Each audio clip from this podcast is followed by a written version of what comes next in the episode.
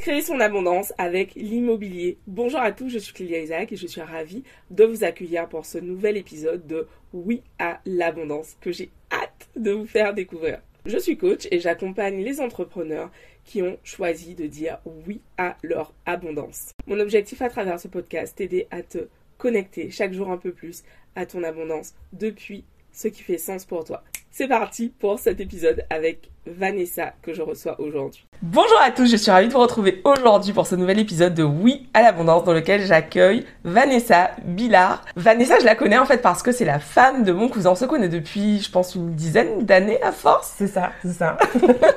un peu plus de 10 ans. Merci beaucoup Vanessa d'avoir accepté euh, bah, mon invitation sur le podcast. Je suis vraiment hyper hyper contente de faire découvrir ton profil euh, bah, aux auditeurs. J'ai vraiment souhaité vous faire découvrir Vanessa parce que c'est une femme que je trouve très très inspirante. Euh, c'est une des personnes avec qui j'ai démarré dans l'immobilier. Euh, bah, tiens, lapsus. dans l'entrepreneuriat puisqu'on a on a organisé ensemble euh, des ateliers en 2016 de C'était en 2016 déjà. Waouh. En 2016, on avait organisé un atelier immobilier sans complexe. Tout à fait. Euh, autour de l'immobilier et du développement personnel et euh, à Paris, ouais. C'est ça. Et depuis, bah, Vanessa a fait un chemin de dingue et j'ai vraiment à cœur de, de, vous faire découvrir tout ça avec elle. C'est vraiment une femme très, très, très inspirante, euh, une personne très généreuse et euh, bah, que j'ai la chance de compter dans mon entourage. Donc euh, voilà, je suis hyper excitée. On continue. j'ai bugué, genre, let's go. Bonjour à tous et merci Clé de m'inviter dans ton podcast. Avec plaisir. Voilà. Bon, j'ai dit Clé. C'est ok. Pour les Antilles, voilà. Bah, comme elle vous l'a dit, ça fait un peu plus de dix ans qu'on se connaît. Et euh, bah, merci à toi pour euh, toutes ces éloges.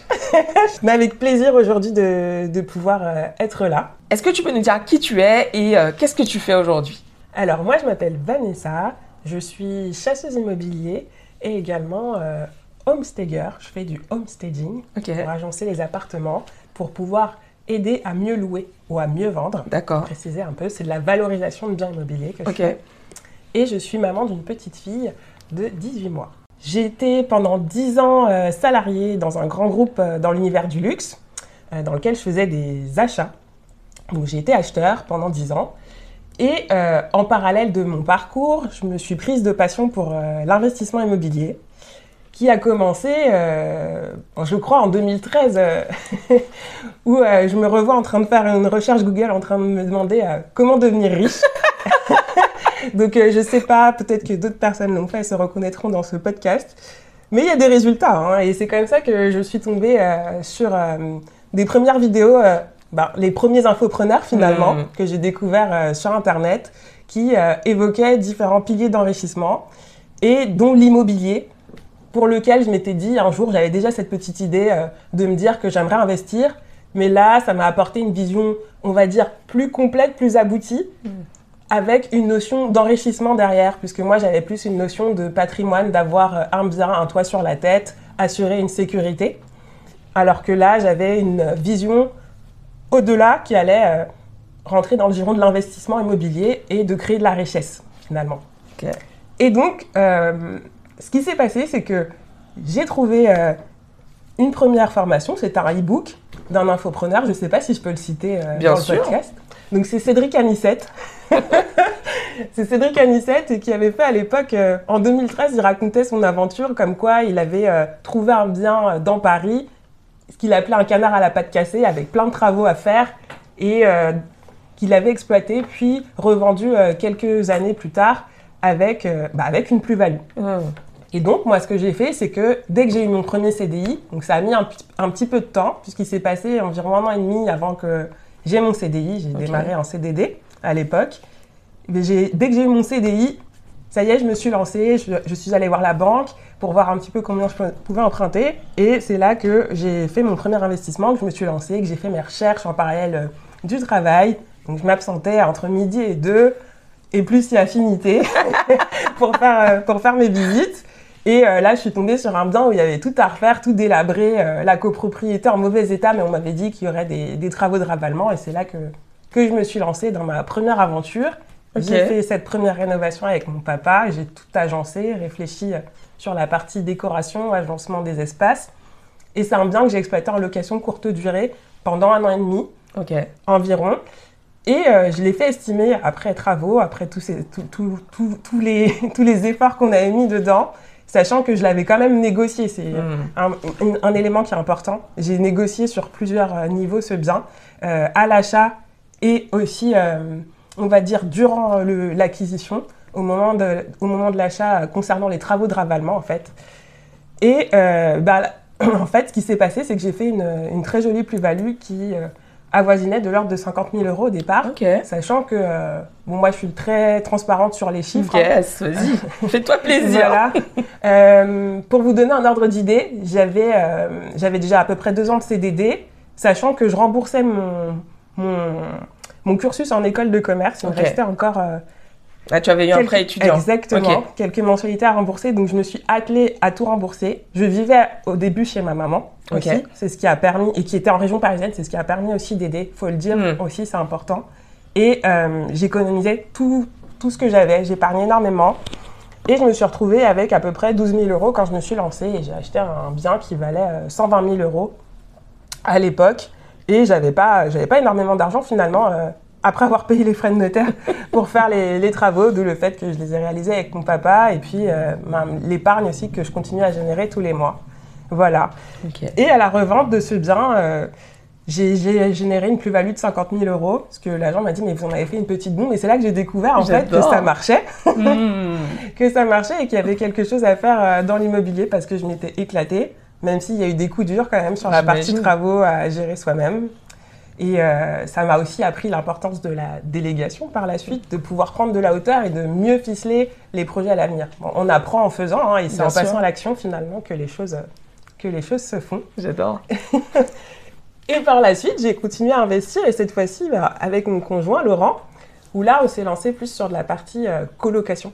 Ok. À fond, on y allait à fond, donc chaque année on, on achetait, euh, on achetait une colocation. Chaque année on achetait une colocation. Ok. Alors euh, je me resitue. Là on est en 2017, voilà j'ai revendu en 2016. En 2016 on recherche des biens durant l'été, Mhm. on en trouve un.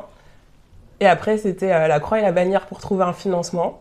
Alors qu'on était finançable de base, mais lorsqu'on arrivait avec nos petites têtes, à l'époque, on était deux, on cherchait des surfaces de 100 mètres carrés à peu près, et euh, je revois le banquier en train de nous dire, mais vous voulez 100 mètres carrés pour vous deux, c'est ça? Mhm. oui, oui. et il comprenait pas trop pourquoi on voulait une surface aussi grande. Bon, après, ça nous regardait hein, en vrai.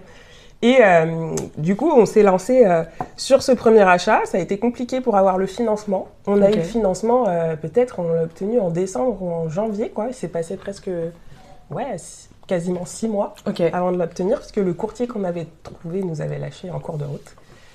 Et euh, on a finalement pu faire l'acquisition de ce bien-là. On, a fait les travaux et on est rentré en exploitation euh, en juillet 2017, finalement. Hmm. Voilà, c'était une première colocation qui nous a rapporté euh, 800 euros de, de cash flow Ok. dans le 92. Quand tu dis euh, de cash flow, tu vois, parce que c'est un langage hyper clair pour nous, mais pour ceux qui ne savent pas ce que c'est, c'est quoi le cash flow exactement? Alors, pour vous expliquer ce que c'est, là, je vous fais euh, la version très, très, euh, très, très simpliste. Ok.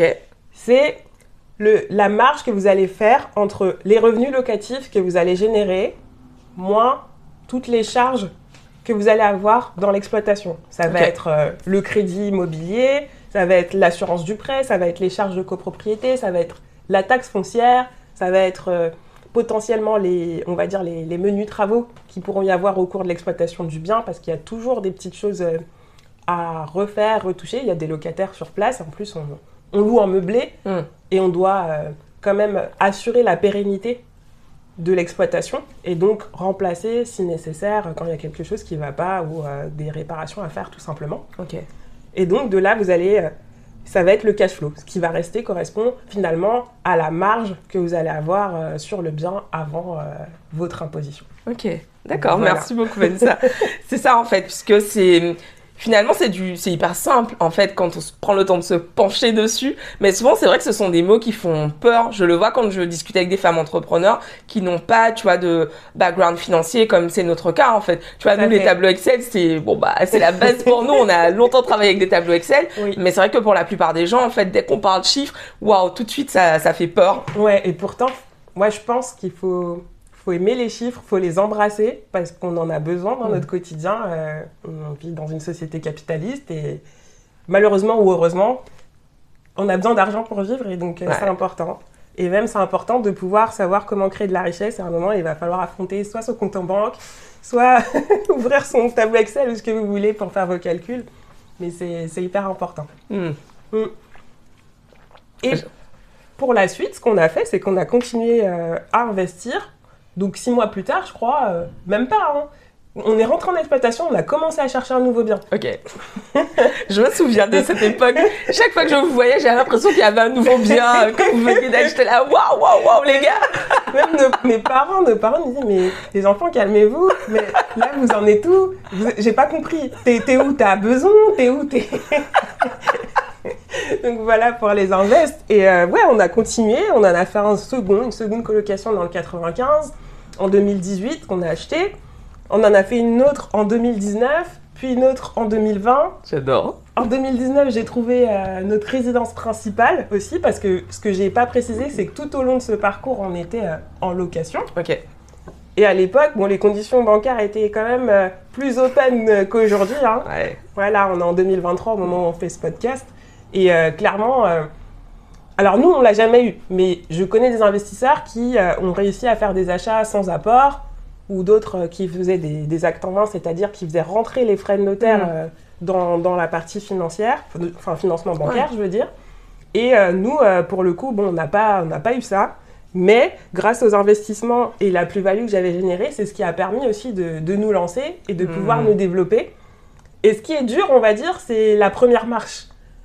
La vraie première marche euh, pour pouvoir continuer à grandir parce que, en fait, les, in- les interlocuteurs que vous allez avoir en face, soit ils connaissent pas ce que vous faites, soit ils ont besoin de recul et ils ont besoin d'être rassurés. Eux, leur rôle, c'est de, de sécuriser les projets et ils calculent des risques, ils évaluent des risques. Et en fait, finalement, plus on continue dans l'investissement et qu'on montre que ça marche, et plus on rassure. Mais l'étape, Mm. on va dire, c'est la, plus, la plus complexe à franchir. C'est le rôle de vraiment convaincre avec le recul.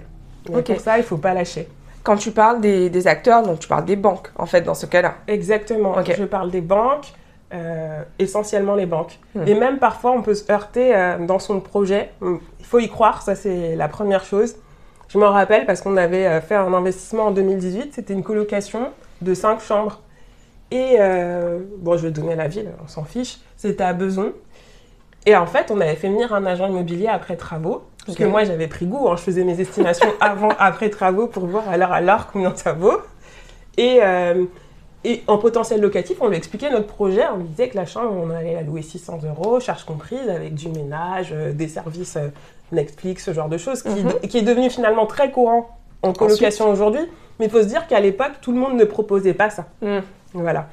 Et lui, il nous disait, mais jamais vous louerez à ce prix-là, c'est 500 euros. Donc en fait, il nous voyait 20% en dessous. Or, notre colocation, elle a toujours été pleine. On n'a eu euh, vraiment aucun souci à, à louer. Et euh, pour le coup, il faut croire en son projet. Et ce même projet, on était allé consulter notre banque qui nous avait financé euh, notre premier projet, qu'on avait fait passer en, en résidence principale à l'époque. Mhm. Et qui nous disait qu'en fait, finalement, on avait présenté le projet, mais que ça faisait marchand de sommeil pour eux. En fait, finalement, ils n'y croyaient pas non plus.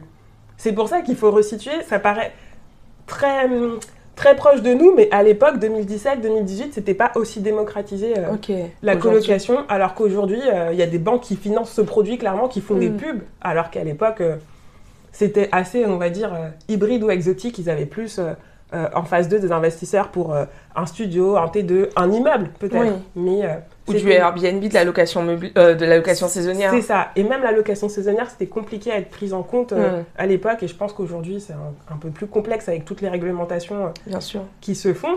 Et comme elles couvrent du risque, les banques, donc, Oui. elles aiment bien une gestion, comme on dit, un bon père de famille, quelque chose de simple, qu'elles comprennent, que tout le monde comprend. Hmm, J'adore. Merci beaucoup Vanessa euh, pour cette, euh, cette super riche introduction là. Attends, attends. Euh, avant d'aller plus loin, j'ai envie de te demander en fait, c'est- quoi pour toi? C'est une question que je pose à tous les invités sur le podcast. C'est quoi ta définition de l'abondance? Alors, la définition de l'abondance, pour moi, j'associe ça à la richesse, Mhm. qui n'est pas forcément euh, matérielle. hein. Mhm. Euh, bien sûr, euh, il y, a- il y a la partie enrichissement financier, il y a la partie aussi de pouvoir, enfin, moi ce que j'ai découvert, c'est de pouvoir décorréler mon temps de l'argent Mhm. généré. Yes. Et pour vous faire l'exemple, en fait, j'ai revendu mon premier, mon premier bien parce que je faisais partie d'un groupe d'investisseurs et je leur ai dit euh, voilà, là, j'ai une agence qui est venue estimer le bien à, à 185 000 euros et, euh, et je leur dis ben voilà, le bien, moi je l'avais payé euh, 130 000 euros, euh, tout frais compris. Et euh, je leur dis, bah, j'hésite. Il me dit, mais il faut que tu changes ton mindset, vends. Parce que clairement, le, le cash flow que je faisais sur ce bien-là, Mhm. je pense qu'on était de l'ordre de 500 euros, puisque j'avais commencé à bien tourner. C'était un, un petit T2. Enfin, il y avait deux, deux couchages. Enfin, non, je vais bien m'exprimer pour ceux qui font de la location courte durée. Il y avait deux voyageurs qui pouvaient dormir dans les lieux. Ok. Voilà. Et euh, voilà, en vitesse de croisière, j'ai atteint mes 500 euros. Et là, je me dis, mais au final, je- ouais, j'étais à peu près, pour être exact, hein, j'ai fait 47 000 euros de plus-value. Je me dis, mais ces 47 000 dé- décomposés, c'est combien de, de cash flow d'année à 500 euros d'exploitation, Wow, de ouais. potentielle euh, euh, réparation à faire, de. Voilà. Et là, on se dit, mais Hmm. c'est waouh Et même en, en niveau d'épargne, ça m'a fait un boom. Euh, je me dis, mais je gagne des années d'épargne. Vraiment. Et c'est là que j'ai compris que il y avait un vrai levier euh, qui permettait de décorréler son, son temps de l'argent. Et pour moi, j'associe l'abondance à ça, au fait de me dire que je décorrèle de mon, mon temps de mes revenus, Mhm.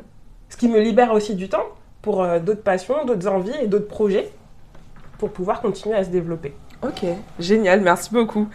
Euh, par rapport à, à ton parcours, en fait, il y a une chose que tu dis euh, dès le début. En fait, tu as été te former, tu as été euh, voir bah, comment font les gens. Et je me souviens en fait au début quand vous êtes rentré dans la formation, qui était la maîtrise de Cédric Anissette, c'était en 2000.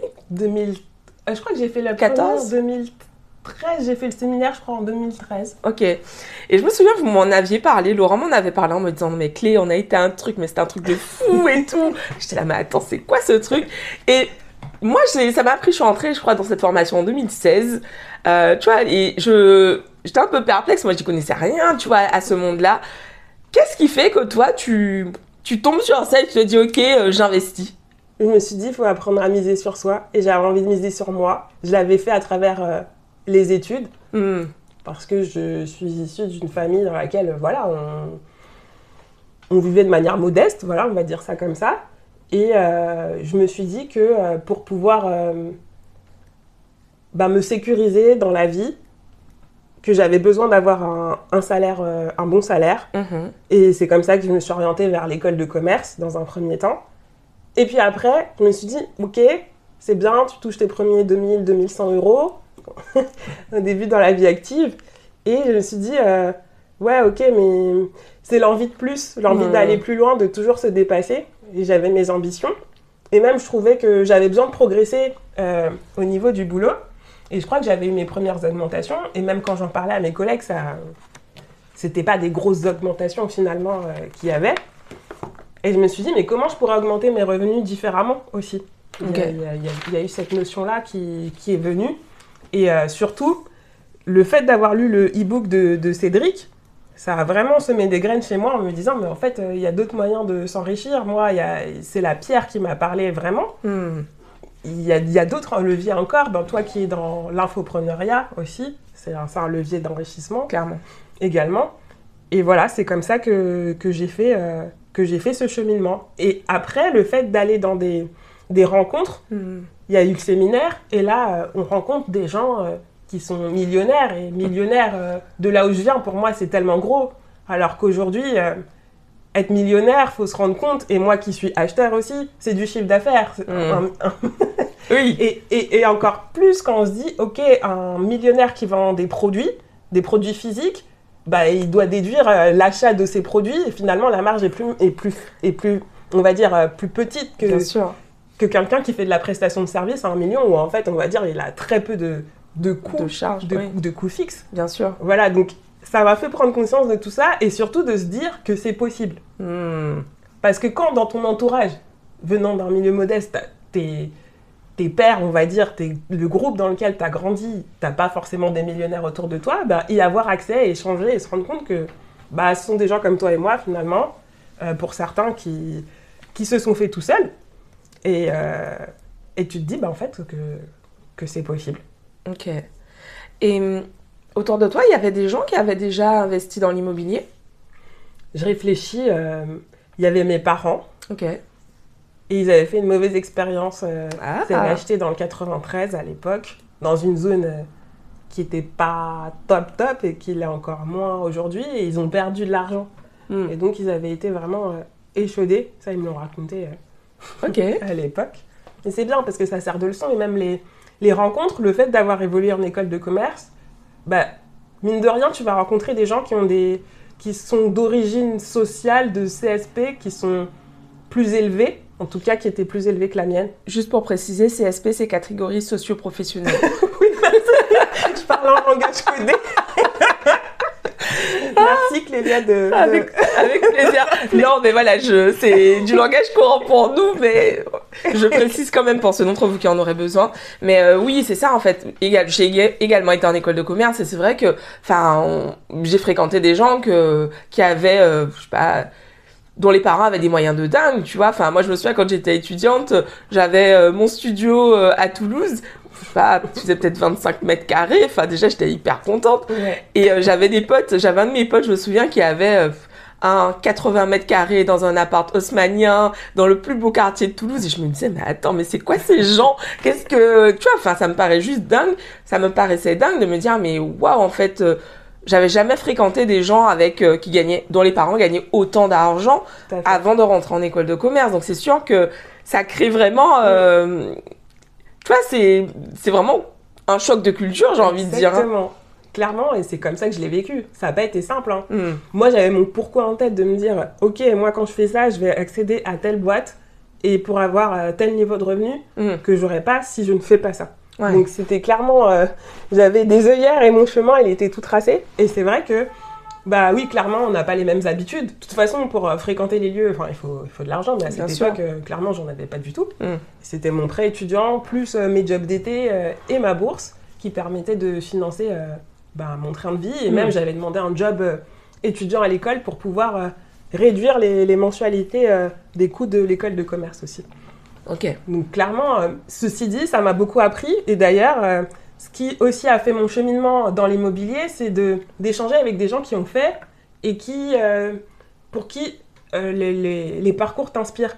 Hmm. Typiquement en stage, j'ai rencontré une nana et elle vivait en plein Paris, euh, 14e. Et en fait, je lui ai demandé comment elle avait fait.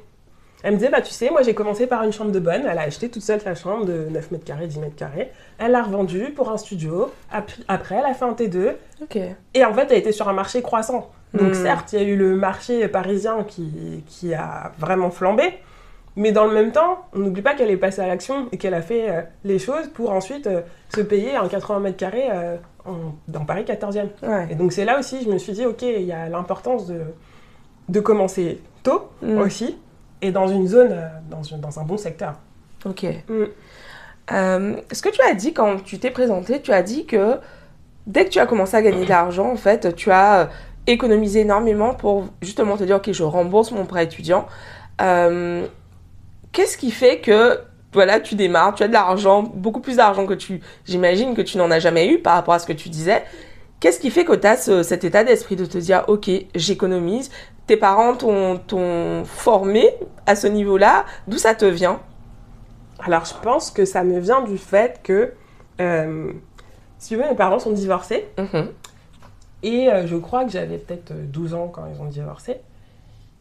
Et pour le coup, ben, j'ai vu ma mère euh, devoir gérer euh, moi, mon frère, ma sœur. Ça n'a pas toujours été simple. Elle a fait en sorte, et je n'en remercierai jamais assez pour ça, de déménager euh, euh, dans le sud du 92, Mhm. dans une banlieue euh, beaucoup plus riche, beaucoup plus cossue, avec plus de moyens. Euh, on était en école publique, hein, mais quoi qu'il arrive, euh, là où on était avant, euh, bon, Clichy-sous-Bois, il n'y a, Ouais. pas- y a pas les mêmes moyens de toute façon euh, que dans le 92. C'est le département le, plus riche de la région Île-de-France, donc il n'y a pas photo. Et euh, j'ai vu que c'était compliqué au niveau du, du quotidien. J'ai vu le fait que des fois, il n'y avait pas. Et moi, je me suis toujours promis qu'il y aurait. J'avais envie d'aider déjà, d'une part. Et puis, je sais pas s'il y a peut-être le rôle de, de grande sœur et de vouloir euh, donner l'exemple et d'accompagner. Et même historiquement, moi, j'ai. je- ma grand-mère a fait venir euh, ses enfants en France euh, pour qu'ils aient une vie meilleure. Et je sais que ça n'a pas été facile dans son parcours à elle. Et j'ai envie de faire honneur et de, et de respecter ça. Et de chérir ça. Je pense que ça vient de là. Ok. J'adore, c'est beau ce que tu partages en fait, c'est vraiment bah, cette envie d'inspirer aussi et de bah, quelque part de remercier à travers ce que tu vas pouvoir redonner Oui. à ceux qui t'ont donné toi quand tu en avais besoin en fait. Tout à fait. Ok. Et en plus de ça, l'immobilier, ce que ça m'apporte, contrairement à, par exemple, la bourse, si je compare, ben clairement, moi, ça me fait plaisir. Déjà, je m'éclate dans l'agencement des espaces, la, la décoration de l'intérieur, euh, le homestaging. Mais aussi le fait d'avoir des locataires satisfaits qui sont contents Hmm. à la fin, ben ça te rend fier dans le sens où tu te dis que tu as eu un impact positif dans la vie des, des, ben, des étudiants, puisque pour le coup, c'était étudiants ou jeunes actifs et que moi-même je me dis que j'aurais aimé pouvoir vivre ça, avoir ça, avoir des, des propriétaires présents euh, aussi. Mm. Bon, chose que j'ai eu en vrai euh, dans mes études, j'ai pas eu de problème avec mes propriétaires. Mais en tout cas, je, je sais que j'offrais un confort certain. Même à un moment, avec Laurent à l'époque, on se disait, mais nos locataires, ils sont mieux que nous. On n'avait pas de lave-vaisselle à l'époque, nous. Chez nous, quand nos locataires avaient un lave-vaisselle, par exemple. J'adore. Je trouve ça vraiment super, enfin génial, tu vois, de voir que finalement, on pourrait se dire, ok, votre objectif, ton objectif, c'est juste de faire de la, de la thune, comme on Mhm. dit, tu vois. Ouais. Euh, et tu vois, il y a un peu, il y a beaucoup dans l'imaginaire ce truc euh, du propriétaire euh, limite véreux, tu vois, qui est juste là pour s'en mettre plein les poches. Ou, ou marchand de sommeil. C'est ça. J'ai- J'avais beaucoup ce retour-là, euh, surtout dans dans le principe de colocation, alors que tout le monde connaît Friends, mais bon. Ben oui. Oui, c'est ça. Et franchement, pour avoir beaucoup vécu à l'étranger, en fait, bah, c'est juste normal. En fait, euh, c'était des pratiques qui n'étaient pas encore vraiment installées en France, mais même en ça. école de commerce. Quand on était en école de commerce sur Toulouse, il y avait beaucoup de personnes qui faisaient euh, bah, de la coloc, tout simplement parce Ouais. que ça revenait moins cher, en ouais, fait. Ouais, carrément, j'avais une amie qui était en colocation, là. tout à fait. Hum, t'as raison, t'as raison. J'avais même en école, ben, pour te dire, le shift euh, entre moi, d'où je viens et, et certains, bah, t'avais des parents, euh, pour les logements étudiants, ils achetaient euh, le studio pour qu'ils puissent faire leurs études. Mais oui, je m'en souviens. Mais exactement. C'est vrai que ce mec-là dont je parlais, ses parents avaient acheté l'appartement. J'étais là, ah, ok, d'accord. Ok. Après, en vrai, je me suis dit, mais c'est trop cool. Et du coup, je regardais euh, dans les agences les prix. À l'époque, c'était quoi? C'était 50 000 euros un studio. Et, Hmm. et je me suis dit, bah, en fait, euh, ils ont trop raison. Mais oui. Alors, Moi, oui. demain, si j'ai la possibilité de le faire euh, pour ma fille, euh, ben, let's go. J'adore. J'adore. C'est, c'est super intéressant ce que tu décris. En fait, ce que je, j'entends aussi dans ce que tu dis, c'est que plutôt que de, enfin, t'es vraiment dans cette ouverture de voir euh, comment euh, les gens fonctionnent et euh, bah, avec cet objectif de, ok, comment devenir riche, en fait, d'être vraiment ouverte à voir qu'est-ce que, quelles sont les best practices que tu peux adopter, en fait. Exactement, tout à fait, tout à fait. Je trouve ça. En fait, on dit qu'on est la moyenne des, des cinq personnes que l'on que l'on côtoie le plus. Hmm. Bon, ça peut être dans les livres, hein. en vrai, c'est pas forcément du physique, on peut avoir des mentors dans les livres. Et puis après, dans l'entourage euh, quotidien, et Mhm. clairement en école, bon, bah, il y avait des personnes inspirantes et c'était. C'était intéressant de voir euh, comment euh, ils fonctionnaient, ou même au travail, justement, l'exemple de la nana qui a acheté en plein Paris, et elle m'expliquait volontiers. Et même, j'ai un autre cas encore, et là, ça nécessite de bouger géographiquement, c'était euh, c'était très drôle. Euh, J'étais dans, dans une société d'agroalimentaire, Mhm. qui Cadbury. Maintenant, je crois que ça, ça a changé de nom encore. Et euh, là, il y avait une collègue qui avait une mobilité euh, à Paris, parce que le siège était à Paris. Et je l'entends dans une conversation qui dit Quoi, mais toi, t'as pas acheté ton appart et tout? Mais moi, il est déjà payé. Elle avait peut-être à peu près 42 ans. Mhm. Et elle avait acheté son appartement toute seule. Et en fait, euh, t'apprends qu'elle elle était en Suisse avant et que, voilà, elle a, elle a banqué, elle a banqué. Et tu te dis, ok, en fait, ça t'ouvre des, Hmm. nouveaux, des nouvelles connexions neuronales où tu te dis, ok, mais il y a d'autres moyens. Et en fait, elle allait en Suisse. Donc après, tu te renseignes, puisque moi, je suis très curieuse et très tapée sur Google euh, les choses. pour regarder un peu le salaire moyen en Suisse. Enfin voilà. C'est une idée qui n'est pas restée, qui n'a pas germé chez moi, mais elle, elle était là. Hmm. Et tu te dis, bon bah, en fait, il y a plein de moyens de d'arriver à ses objectifs, en fait. Bon, elle avait choqué tout le monde. Hein. C'est très marrant.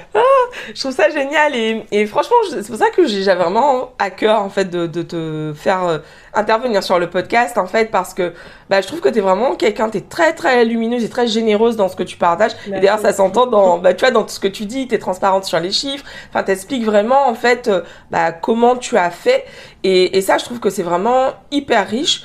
Euh, tu parlais au début donc du fait d'avoir, je la refais. Tu parlais en fait au début euh, de ce premier appartement dans lequel tu as investi avec ton père et tu disais il y a parfois des coups durs. Qu'est-ce qui fait que euh, tu arrives à justement surmonter ces coups durs et que tu te laisses pas bah, dépasser par ces coups durs, tu vois ou Eh ouais, cette première, euh, ce premier invest. Donc, j'ai acheté ce bien-là euh, toute seule avec, avec mon CDI. Mhm.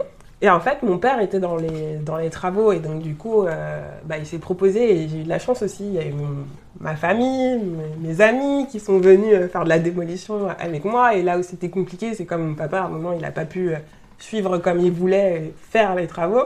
Mais c'est là où tu dis, OK, j'ai des mensualités de crédit qui démarrent. Et comme je l'ai dit euh, euh, tout à l'heure dans le podcast, j'avais déjà euh, bah, fumé toutes mes économies. Donc après, es là, tu dis, bon, euh, est-ce que je fais un crédit conso? Ben super le démarrage et tout. Et donc après, bon, bah, on a renié euh, sur, sur, les, sur les coûts. Et puis, euh, et puis voilà, j'ai... En fait, j'ai mis la main à la pâte aussi. Mm. Donc euh, le matin, à, se- à 7h30, je, je, je partais pour, euh, pour le roi Merlin, pour aider mon père, pour que ça aille plus vite. Voilà, j'étais tout le temps dans, dans le chantier. J'ai- D'ailleurs, Laurent me dit souvent, il m'avait offert une paire de baskets à l'époque, que j'ai toujours. Et il me dit, mais pourquoi tu la nettoies pas? Mais pour moi, elle est tellement symbolique. J'adore. Dessus, j'ai une petite trace Mm. de, euh, de peinture de chantier. Mais pour moi, c'est c'est moi, c'est mon histoire et, et je les kiffe comme ça. J'ai fait, euh, je me suis écartée du sujet, mais voilà, je trouve. que Non, mais je trouve ça, euh, je trouve ça chouette, tu vois, de. Hum, Ouais, je trouve ça chouette, tu vois, d'avoir cet ancrage finalement. euh, ok, bah ces chaussures qui représentent en fait. Le charbon. Mais ouais, mais oui. Le charbon, C'est ça. la résilience, et puis, et puis voilà, c'est c'est un accomplissement, c'est aussi une, une fierté personnelle de Bien dire qu'on a. est c'était le premier. Ouais, exactement. C'était le premier. Je me souviens de, de cet appartement, il était canon. Ouais, je me rappelle, on était allés faire Ouais. nos, shootings Oui, photos. euh, Pour, euh, pour immobiliser. les, pour l'immobilier sans complexe. Ouais, ouais, il était canon cet appart. Franchement, je me souviens quand j'ai vu le avant-après, ah mais j'étais bluffée. Et justement, en fait, donc aujourd'hui, tu, euh, dans tes activités, tu euh, as des activités de homestaging. Tu peux nous en dire plus, un Bien petit peu sur euh, les services que tu proposes aujourd'hui et ce que tu fais en fait aujourd'hui à côté de l'achat-revente. Ok, très bien. Alors, en fait, j'ai j'ai créé l'agence Maison Claire, Homestaging, qui en fait aide les propriétaires, les investisseurs, bailleurs, soit à mieux louer ou à mieux vendre. En fait, euh, dans le cadre d'une vente, puisque j'ai une activité de marchand de biens depuis euh, deux ans et demi, j'ai une société de marchand de biens avec, euh, avec mon conjoint, dans lequel notre spécialité c'est d'acheter des biens à retaper, tout à refaire, Mhm. De les faire rénover. Je dis bien faire rénover. Ah là, tu, euh, tu mets plus tes chaussures, tes baskets de... faire rénover. voilà, après, faut, faut- il faut avoir une bonne équipe en face euh, d'artisans et bien sûr euh, assurer un suivi, ça c'est sûr, on en a, il- faut. Et ensuite, on, on les revend. Mais la Ok. revente, elle se fait clé en main, c'est-à-dire que moi, je vais travailler déjà tous les plans au moment de la, la rénovation. Il y a une réflexion sur, euh, OK, on a acheté dans tel lieu, qui est-ce qu'on va cibler? Hmm. C'est important de connaître ta cible au départ, mais comme dans tout en fait Mais ouais, et euh, de pouvoir agencer le bien par rapport à la cible que tu as définie, en optimisant les espaces, en créant des espaces clairs aussi, Hmm. avec une décoration qui va permettre de, de parler euh, au plus grand nombre dans ton marché. d'accord. Et donc l'objectif, déjà d'une part, c'est d'accélérer la vente, de limiter bah, les négociations.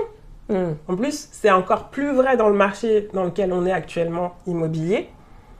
Et aussi, bah, ça va permettre euh, d'avoir un maximum de visites. Qui dit plein de visites, dit multiplication du nombre d'offres. Et aussi, bah, on d'offres euh, au prix. Et c'est vrai que, en fait, je m'en suis rendu compte à travers les différents investissements qu'on a fait, puisqu'il y en a qu'on a revendus, euh, que ce soit en résidence principale ou en investissement locatif. Et on voyait que les biens partaient très vite, en fait. Hmm. Et moi, je crois, je suis convaincue pleinement que le homestaging permet de déclencher le coup de cœur et de vendre rapidement et au meilleur prix possible. Ça, c'est ça c'est la clé. Donc j'ai commencé par moi-même, donc c'est éprouvé. Et, euh, et maintenant, j'accompagne euh, bah, tout investisseur qui peut être marchand de biens ou investisseur qui souhaite revendre son bien euh, pour, euh, pour l'accompagner à revendre mieux. Ça va passer par de la prestation, ça peut être une, euh, un diagnostic dans lequel moi je vais venir et je vais émettre toutes mes recommandations avec euh, ce qu'il doit faire en termes d'agencement, de petits travaux, s'il y a des petits travaux à faire, Mhm. et lui, lui conseiller des le mobilier adapté au niveau de la- du, du format, de la taille par rapport à la pièce, des couleurs, voilà, tous ces éléments-là pour que ce soit un univers cohérent qui crée le coup de cœur. Ça, c'est la première chose. Après, lui, il fera lui-même. Donc ça, c'est la version diagnostique. Donc c'est une prestation, on va dire, mi-chemin, où moi, je lui apporte mon conseil, et lui, après, va faire. D'accord. Et après, il y a le niveau où là, c'est la prestation homestaging clé en main, où il me délègue. Il me faut 15 jours pour intervenir, Mhm. meubler l'appartement, Ah ouais, c'est rapide. on le fait shooter, Ok. et bam, on le met en commercialisation. Soit ils le commercialisent par eux-mêmes, ou soit on passe par agence. L'idée, c'est d'aller vite. Ok. Surtout euh, sur un marché aujourd'hui où les taux augmentent tous les mois et les capacités des acquéreurs ben, diminuent, Bien sûr. Ouais. voilà, mathématiquement. Et ben, euh, c'est hyper important de, de pouvoir aller vite sur ce marché-là. J'adore, c'est super intéressant.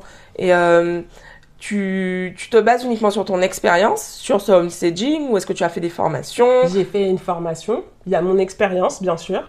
J'ai fait des formations euh, euh, avec des, des homestagers. Il y en a une, c'était une, une homestager anglaise. Ok. Et j'ai fait une formation avec une française qui, euh, qui s'appelle la, la Homestaging Academy.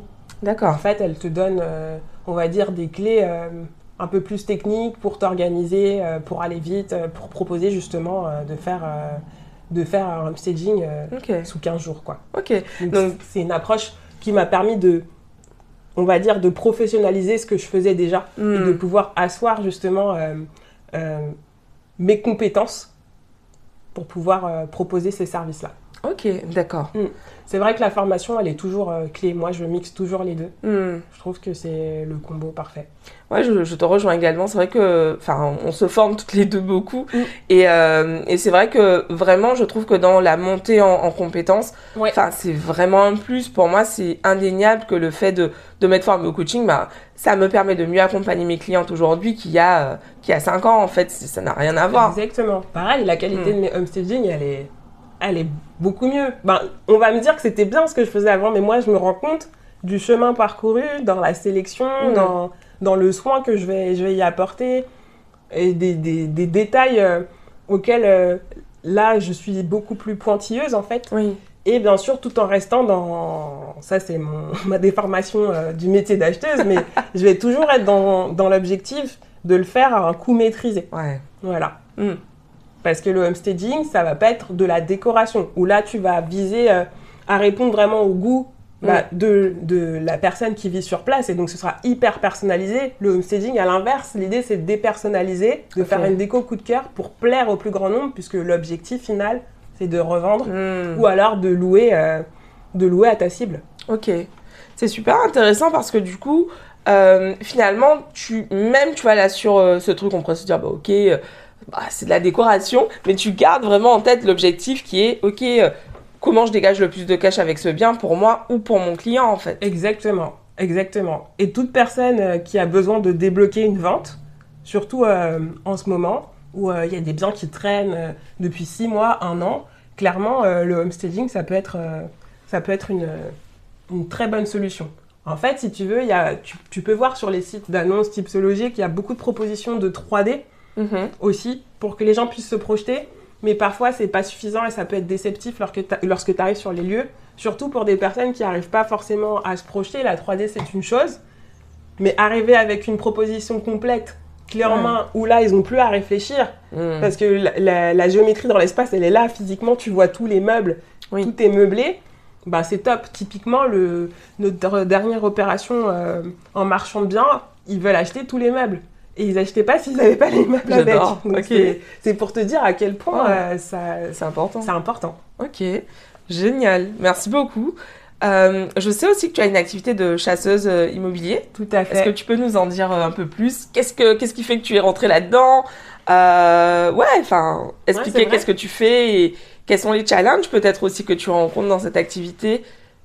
Alors après, effectivement, bah, mes 10 ans là, j'ai- démissionné. j'ai démissionné pour me lancer pleinement dans, dans l'immobilier, puisque j'évoluais dans cet écosystème depuis très longtemps. Hmm. Et euh, je me suis dit à un moment donné, euh, je trouve des opportunités, je sais pas quoi en faire, des fois. Parce qu'à un moment donné, euh, quand bien même la banque te laisse, t'es pas illimité dans, dans tes opérations, déjà Mhm. d'une part. Et je me suis dit que ça pourrait être une très bonne idée de pouvoir justement mettre à profit mon expertise, mon expérience auprès de personnes qui, qui démarrent tout simplement, par exemple. Hmm. Et aujourd'hui, euh, les clients que j'accompagne, il y a plusieurs typologies. Ça va être euh, soit des personnes, euh, bah, c'est leur première acquisition, et donc elles savent pas du tout par où co- commencer. Ça peut être de la résidence principale ou de l'investissement locatif. Et moi, mon rôle là, ça va être, euh, par exemple, pour un premier achat de résidence principale, c'est de les aider à bien acheter, à sécuriser leur achat, de pas se retrouver, euh, s'ils veulent vendre demain, euh, bah, à se dire, bah voilà, j'ai payé mon bien à 20% trop cher, par exemple, ou je peux pas le revendre. Ou alors, il y a, il y a des travaux, euh, j'ai acheté, mais je me mange 8 000, 10 000 euros de travaux, où les charges sont trop élevées. Il y a vraiment un audit qui est fait sur, sur la recherche. Et moi, j'étudie vraiment tous les documents qui vont permettre, en fait, euh, de pouvoir donner un conseil, justement, à l'acquéreur et de l'orienter en mieux dans son projet et dans la zone dans laquelle il souhaite euh, investir. Donc, ça va être ça comme profil client. Je vais avoir des profils qui sont trop loin géographiquement de leur lieu d'achat et qui vont me déléguer, finalement. Je serai leurs yeux et leurs oreilles sur place. Vraiment des investisseurs du coup dans, dans ce Ouais, cas-là. Ouais. Ou ça peut être, euh, tu vois, des, des personnes qui cherchent des pieds, des pieds à terre. Tu vois, par exemple, tu es dans, Mhm. t'es dans le sud. Moi, j'avais en ligne un client, lui, il était dans le sud. Et en fait, ses filles allaient venir euh, faire leurs études dans Paris Mhm. et il voulait leur, euh, leur acheter un pied à terre. Tu vois, ça revient à l'époque euh, Mais du oui. parent qui achetait. voilà, c'est bon, maintenant clair. je discute avec eux. Et bientôt ça La sera ton tour. J'adore. voilà, tu as, ces personnes-là aussi qui sont trop loin géographiquement du lieu d'achat. Ou alors, tu en as euh, qui sont dépassés, qui n'ont pas le temps. Hmm. Qui n'ont pas le temps de gérer ça et qui te délèguent justement euh, la recherche. Et euh, au même titre que tu peux déléguer euh, ton mariage à un wedding planner. Hmm. Ok. Voilà. Ok, d'accord, j'adore. Et hum, une question qui me vient en t'écoutant, euh, tu es une femme noire et comment comment ça se passe en fait pour toi dans ce type de- d'environnement, tu vois? Je rigole parce que ça a été très longtemps, euh, comment dire, un, un biais. Hmm. Un biais. euh, je me rappelle hein, quand je faisais mes, mes entretiens pour des stages à l'époque, où euh, j'avais en tête, ouais, mais je suis la seule noire et tout, comment ça va se passer Hmm. Donc Bon. quand tu étais euh, étudiante en fait. Quand j'étais étudiante Ouais. même. Mais parce que aussi j'avais l'ancrage, après chacun réagit différemment, mais moi c'est ma manière dont j'ai réagi à l'époque. C'est ma maman qui disait, oui mais t'es noire, il va falloir faire deux fois plus. Alors je dis pas que c'est faux, on l'a tous entendu. je dis pas que c'est faux, hein. mais je sais que moi ça jouait dans ma tête. Ouais. Et donc, du coup, quand j'arrivais dans un endroit, je sais que les premières, euh, les premières étapes, c'était de me concentrer et de voir euh, quel était mon environnement. Hmm. Et après, j'ai dépassé ça en me disant, mais en fait, euh, meuf, là, concentre-toi juste pour tout péter. Vas-y, va tout péter. Mm. Et je crois mon déclic, c'est parce que, bon, moi, je suis. Alors, je sais pas si c'est lié à- au fait que je sois Gémeaux. mais euh, en gros, euh, à l'époque, moi, j'avais fait, avant de faire une école de commerce, je faisais de la finance. Ok. que je kiffe les chiffres, hein, donc euh, voilà. hein. C'est cohérent en fait finalement. J'aime les chiffres. Sur le papier, en cours, j'aimais les chiffres. Et j'ai fait un premier stage en contrôle de gestion et j'aimais pas du tout ce qu'elle faisait, euh, Mm. les Excel croisés et tout. Et je dis, Ça c'était ma vie. et je dis à la nana en face de moi, et je trouve, ça va revenir à un autre sujet, et je lui dis, est-ce que tu aimes ce que tu fais? Hmm. Elle m'a dit, ouais, et puis après j'ai passé le DCG, c'est ça? Le diplôme. ouais. euh, voilà, elle, son projet après à terme, c'était d'être expert comptable. Elle avait son Le chemin. DSCG, ouais. Au même titre que moi, j'ai trouvé mon chemin dans l'immobilier, elle avait son chemin tracé. Hmm. Et moi, je me suis regardée, je me suis dit, mais Vanessa, t'as une boule au ventre, t'es pas bien, mais tu veux pas faire ce que elle, fait. Non Ouais. pas pour dire qu'il faut copier, mais se dire que bah ça l'inspire ce qu'elle fait. Mais Mm. moi, euh, quand je viens là, je me dis, qu'est-ce que je fous là? Donc au bout de trois jours, je suis allée voir ma. Et c'était dur Ouais, j'imagine. pour lui dire, ouais, en fait, non. En fait, euh, bon bah, si Hmm. je veux partir, elle me dit tu veux faire quoi?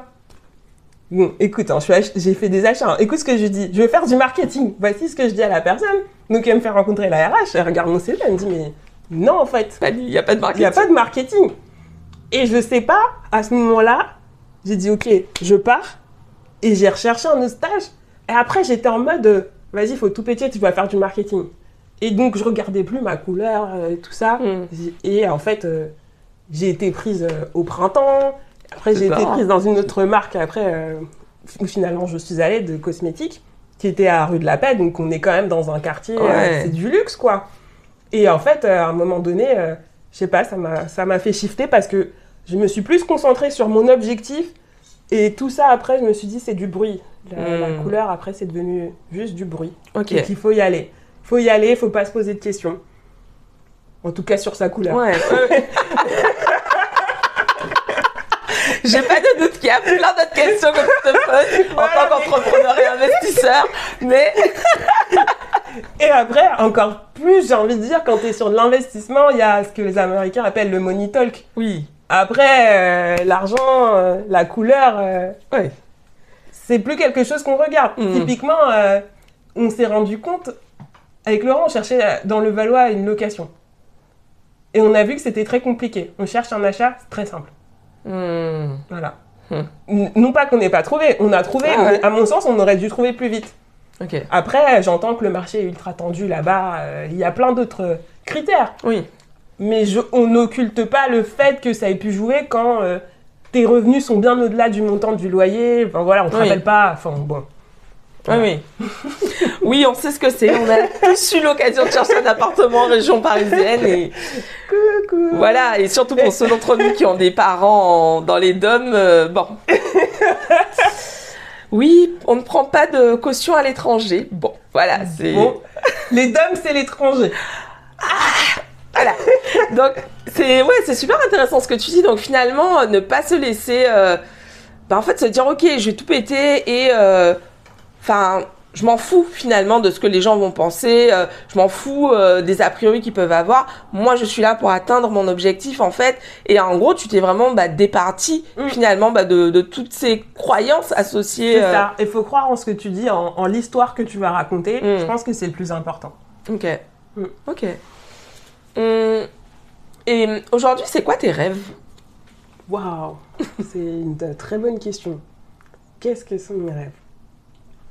Aujourd'hui, euh, ce que j'aimerais, c'est de pouvoir euh, bah, être totalement libre. Ok.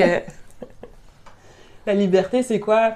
Moi, c'est plus euh, dans le voyage, vouloir pouvoir voyager comme je veux, quand j'en ai envie. Mhm. Pour ça, ça nécessite encore euh, un peu de charbon, un peu de chasse, un peu de homesteading, encore un peu d'investissement. À ceci près que je tiens quand même à faire un disclaimer, ça c'est mon opinion, Mhm. mais que on vous vend beaucoup. euh, c'est très. euh, ces, ces dernières années là, sur les réseaux sociaux, on vend beaucoup de liberté, d'indépendance. Mm. Et finalement, je me suis rendu compte qu'avec euh, le temps, par exemple, euh, l'immobilier, alors oui, ça va permettre de décorréler. Oui, on peut scaler. Ça veut dire euh, on peut pouvoir euh, se développer de manière exponentielle Mhm. sans travailler dans son business, mais c'est pas passif. Oui. Il faut bien euh, dissocier ça, et je trouve que c'est hyper important de pour éviter les, les désillusions. Mhm. oui, merci de le préciser, Vanessa, parce que c'est vrai qu'il y a beaucoup ce truc, oui, l'immobilier c'est passif, etc.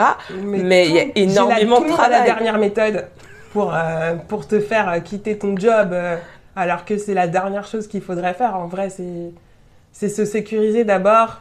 C'est important de poser chaque pierre. On peut pas. euh, Enfin, on peut, si, on peut. Je dis on peut pas. On peut brûler les étapes, mais Mhm.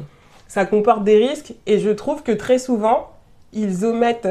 Bah après, l'idée, c'est de vendre, hein, bien sûr. Mais je trouve que c'est important de restituer les choses et que et qu'on n'a rien sans travail. Mhm. Ouais, merci de le préciser. Parce que je, je parle beaucoup de, de manifestations, de croire en soi, etc. Mais je travaille énormément. Toi-même, tu travailles Exactement. énormément.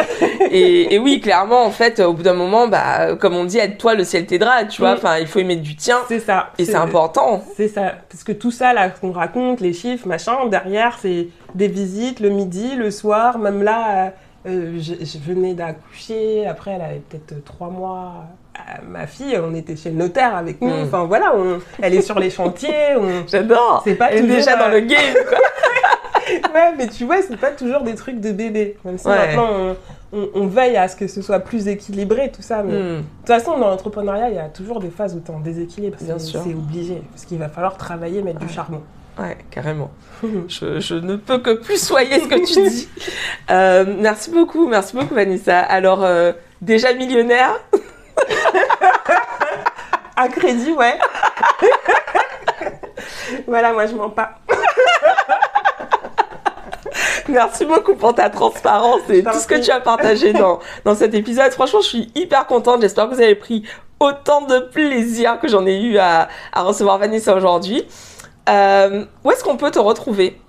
Alors, vous pouvez me retrouver sur euh, mon compte Instagram qui s'appelle Agence Maison Claire. Ok, super, merci beaucoup. Et hum, vous le savez, j'ai toujours cette question pour mes invités chaque fois que je les reçois dans le podcast. Alors Vanessa, cette question c'est la suivante. Le monde entier peut t'entendre. Quel est ton message au sujet de l'abondance?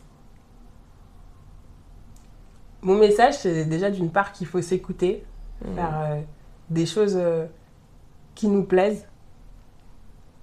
Et bien sûr qui rapportent de l'argent, si vous voulez, euh, en tout cas, euh, Mhm. viser l'abondance euh, sur la partie financière. Et, et toujours de, de trouver cet équilibre, parce que c'est important aussi de ne pas s'oublier Ouais. sur ce chemin-là.